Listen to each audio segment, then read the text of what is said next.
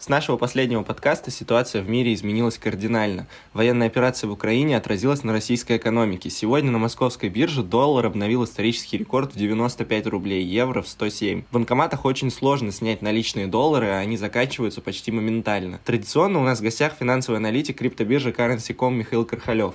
Михаил, привет. Привет. Понимаю, что у нас подкаст о криптовалюте, но начнем все же с темы российской экономики. Какие варианты просматриваются, если говорить о курсах доллара или евро на ближайшее время? А, из вариантов, ну, в ближайшее время, в любом случае, пока конфликт на Украине а, как-то не уляжется, да, то есть пока не примут какое-то решение, то есть либо операция будет продолжаться военной, либо, может быть, они придут к какому-то мирному соглашению, а в любом случае все это время российская экономика будет так или иначе страдать от введения новых санкций, от э, паники, от вывода капиталов инвесторами. То есть в любом случае это окажет давление на российскую экономику. То есть ну, сказать, насколько сильно и насколько сильно российская экономика, насколько хорошо российская экономика к этому готова, ну, я здесь не берусь, потому что как и последствия, да, то есть и все варианты могут, ну, могут быть самые разные варианты. То есть здесь анализировать что-то и прогнозировать очень сложно. Вот, то есть, э, естественно, что в таких условиях начало такой, скажем так, жесткой мировой изоляции, э, пусть даже временной, естественно, это отражается на, на курсе российской валюты, отражается очень сильно. Вот. Но, тем не менее, российский ЦБ принимает а, какие-то меры для этого, да, то есть проводит валютные интервенции для э, поддержания курса рубля. Вот. Но в остальном, я думаю, что здесь просто сказать больше нечего. То есть пока конфликт как-то не уляжется, как-то не успокоится хотя бы немного, российская экономика будет э, от этого страдать. К чему готовиться в таком случае? Правильно ли делают люди, которые сейчас, я не знаю, тарят доллары, выводят их в наличку?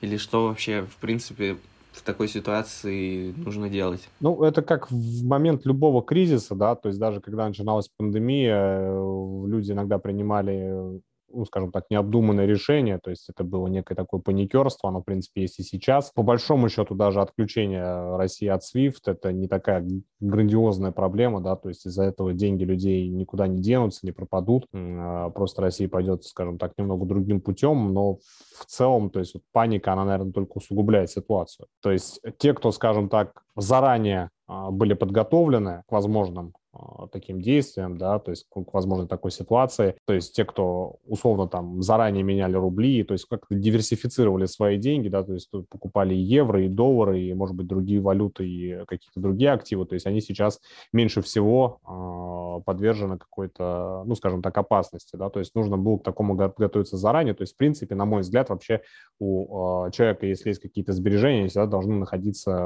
ну, не в одной валюте, да, и тогда в момент вот таких вот внезапных кризисов кризисов, э, для кого-то внезапных, да, для кого-то предсказуемых, то есть э, не будет появляться такая паника. Бежать и покупать сейчас доллары по чересчур завышенному курсу, на мой взгляд, это тоже э, ну, скажем так, не выход, потому что если сейчас ситуация начнет стабилизироваться, ну, как мне кажется, на мой взгляд, да, это может быть там в течение недели, да, может быть в течение двух недель курс доллара начнет снижаться, то, то есть рубль немного может укрепиться. И те, кто сейчас бегут покупать доллары по завышенной цене, они опять-таки имеют а, риск а, частично потерять капитал на а, укрепление рубля.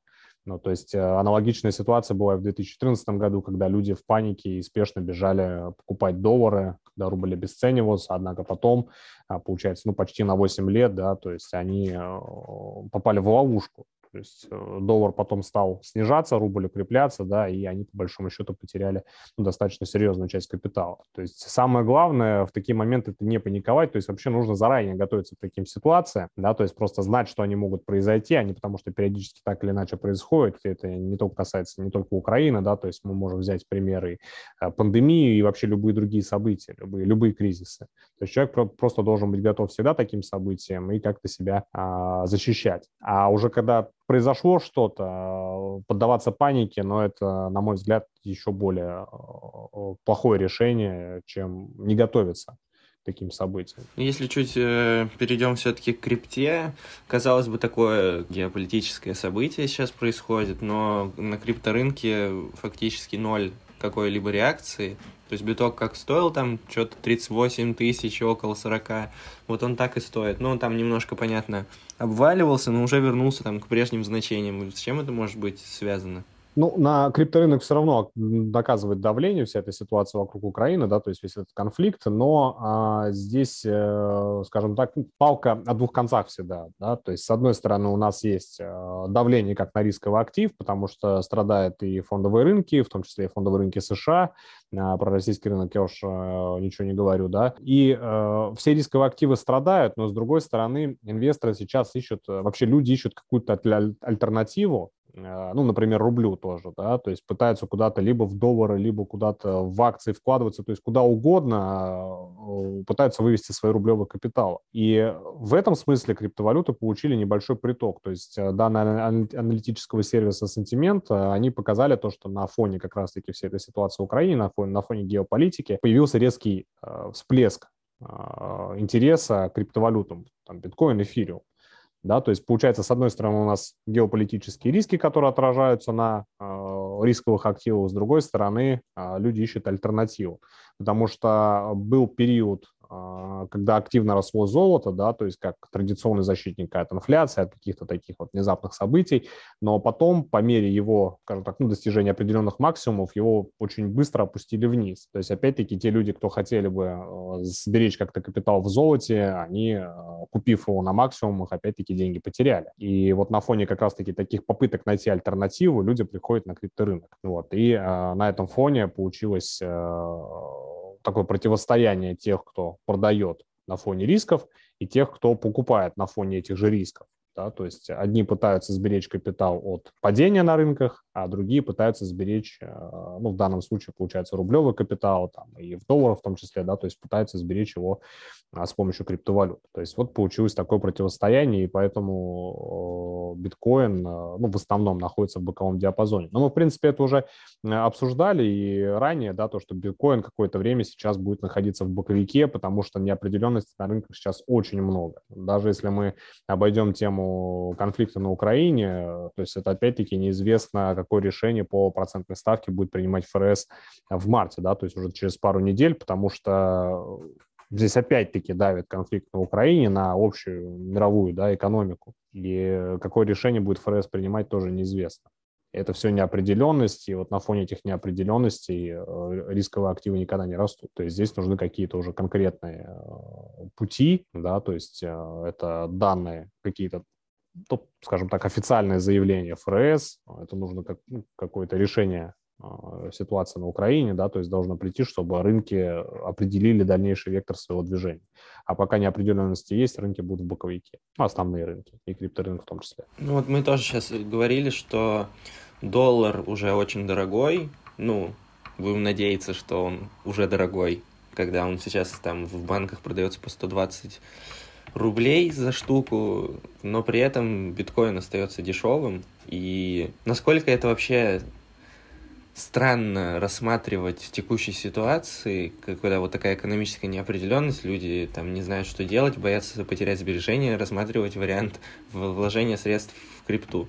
Ну, в целом, я бы не сказал, что это как-то странно. А вообще, э, на мой взгляд, э, как раз-таки такие периоды кризисные, они а, дают людям понять, какие активы действительно стоит использовать в качестве, в качестве альтернативы. Потому что сейчас на рынке такая ситуация, что инвестировать в акции страшно, рынки падают. Инвестировать в золото, оно вроде начало расти, оно падает. Купить другую валюту дорого и чревато тем, что когда рубль начнет укрепляться, в итоге человек потеряет часть капитала, и поэтому ищется как раз-таки э, какие-то альтернативы. То есть человек пытается найти альтернативу, и, э, естественно, он, возможно, видит ее в криптовалютах, и поэтому пытается э, как, каким-то образом сберечь свой капитал. Там, да? То есть, ну, кто-то там бежит покупать недвижимость, кто-то машины, кто-то телевизор и так далее. То есть, кто во что гораст. Но сейчас на акциях, э, в акции мало, мало народу идет, да, то есть э, в другие валюты тоже мало народу идет, и, соответственно, пытается а, найти какую-то альтернативу. Вот поэтому крипторынок сейчас очень даже интересен, я бы сказал, с точки зрения того, как он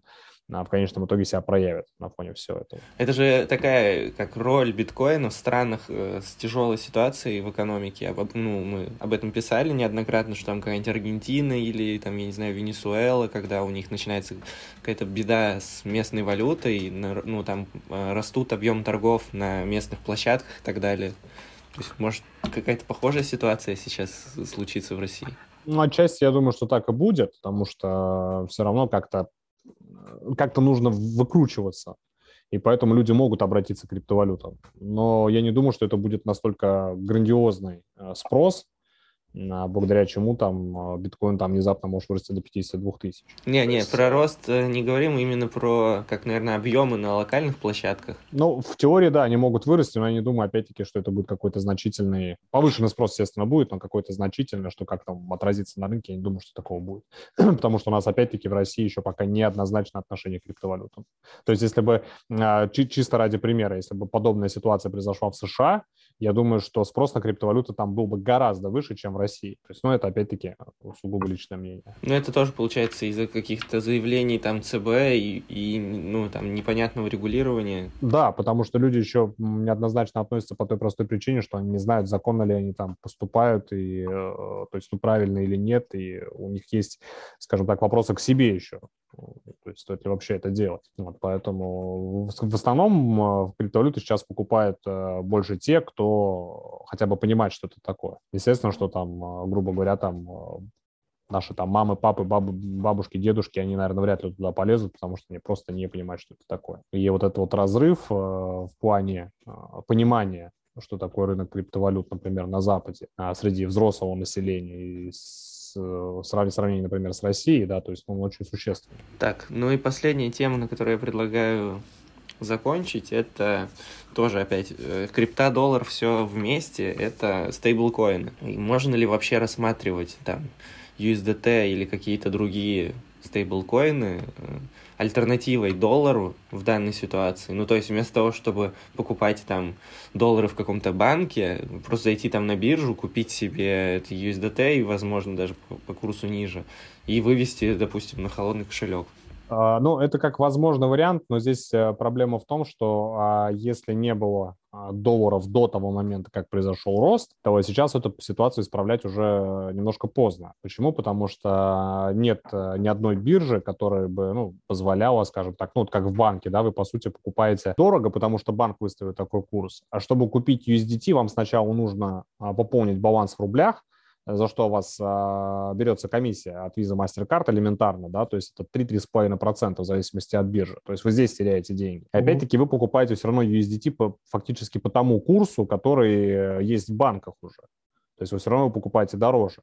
И даже если вы потом его переведете на холодный кошелек, и когда рубль начнет укрепляться, а доллар снижаться, то есть вы захотите от USDT избавиться и поменять все это на рубли, и э, вы опять-таки столкнетесь с той ситуацией, что вы продаете уже его дешевле, чем покупали, и угу. при выводе э, с биржи а, рублей. А, это даже не считая еще спредов, да, то есть других там торговых комиссий и так далее. Выводя рубли с а, биржи, вы опять-таки платите комиссию Visa MasterCard за вывод рублей. То есть вы в любом случае потеряете те же самые там минимум 7%, а максимум это может быть и 10, и 15, и 20. Это такая, скажем так, ловушка, да, то есть в которую очень легко попасть. И очень легко попасть как раз-таки на панике. Угу. Поэтому если вы раньше, повторюсь, да, если раньше вы не защищались, как-то не диверсифицировали свои риски, то есть, ну, не распределяли хотя бы там на 2-3 валюты, пусть это рубли и доллары будут даже, да, или там рубли, доллары и евро, то сейчас э, на панике э, пытаться что-то изменить э, может выйти, наоборот, только боком.